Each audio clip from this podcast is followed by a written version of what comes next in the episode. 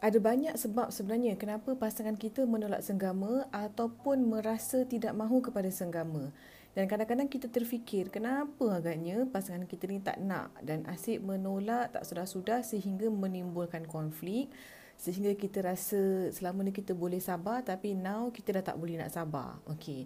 Jadi mungkin saya boleh kongsikan beberapa sebab yang famous yang membuatkan pasangan kita menolak senggama. Okey, yang pertama adalah kita tidak bersiap ataupun tidak berwangi-wangian sebelum kita mengajak pasangan kita bersenggama. Okey, cuba bayangkan kita balik kerja ataupun kita baru masak di dapur, selekeh-selekeh bau bawang, bau kari ataupun yang lelaki baru keluar, baru balik kerja berpeluh-peluh, ah, tiba-tiba ingin mengajak pasangan untuk bersenggama. Memang pasangan akan merasa tidak seronok sebab tak selesa. Okey, itu yang pertama. Yang kedua adalah kita tidak memerhatikan keadaan emosi pasangan kita kalau lagi kita nampak pasangan kita tu tengah sedih, tengah bad mood, uh, tengah stres, agak-agak kalau lah waktu tu kita mengajak pasangan kita untuk bersenggama, memang insya-Allah saya yakin pasangan akan menolak.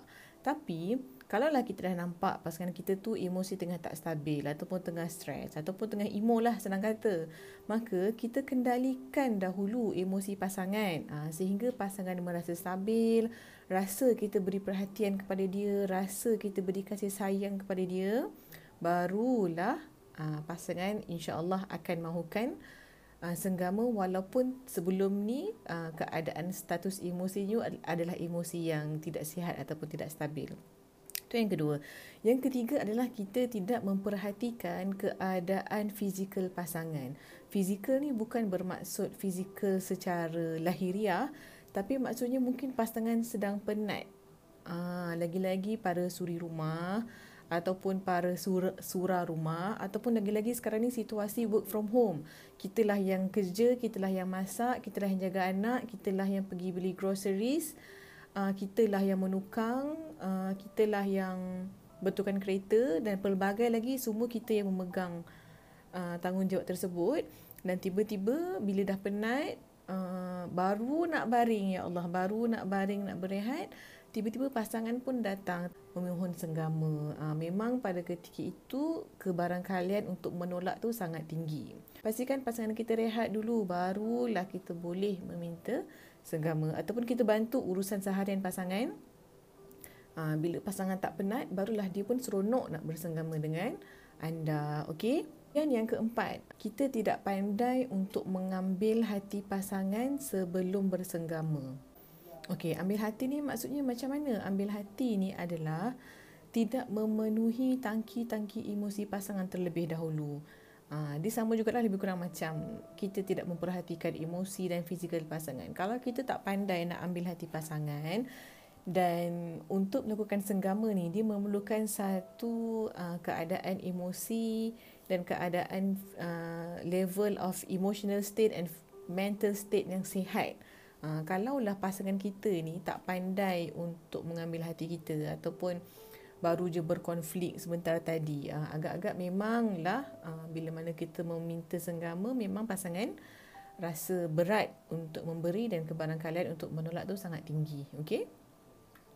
Okey, uh, poin seterusnya adalah pasangan merasa senggama tu satu perkara yang menyakitkan. Kalau lelaki mungkin dia merasa ngilu di alat kelaminnya dan kalau wanita dia akan merasa sakit sama ada di pintu faraj ataupun ketika proses senggama tu berlaku. Okey.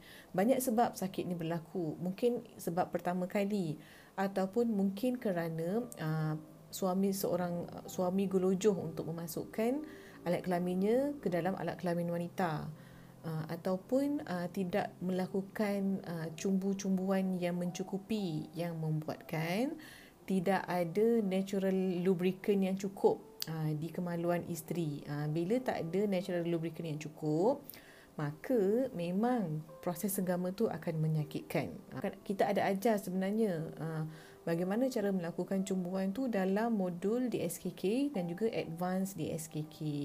Untuk syarahan lanjut, uh, kena daftarlah SKK dan advance di SKK.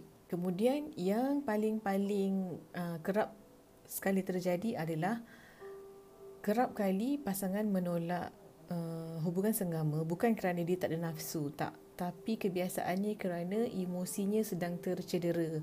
Sama ada sama ada sama ada sedang berkonflik ataupun baru bergaduh ataupun uh, itulah merajuk yang mana pasangan satu lagi tu tak perasan pun yang pasangan yang isteri atau suaminya ni sedang merajuk ataupun sedang terasa hati ataupun sedang marah uh, maka kalau emosi sedang tercedera maka memanglah kita tidak ada nafsu pun untuk melakukan senggama. Melainkan kalau sebelum senggama tu pasangan pandai untuk sama ada meminta maaf, mengambil hati pasangan dan cara-cara yang terbaiklah yang anda sendiri tahu bagaimana untuk mengurus emosi pasangan anda. Okey, jadi kesimpulannya kena faham bahawa senggama ni untuk melakukan senggama dia memerlukan uh, satu ikatan jiwa uh, di antara suami dan isteri. Maka kalaulah waktu meminta senggama tu tiada ikatan jiwa yang berlaku, maka kebarang kalian uh, untuk berlakunya senggama yang smooth tu agak sukar. Mungkin ada berlaku, mungkin senggama boleh dilakukan tapi dia tidak memberi kenikmatan sama ada secara fizikal ataupun secara emosi ataupun secara uh, mental. Uh, Okey, itu sahaja. Assalamualaikum warahmatullahi wabarakatuh.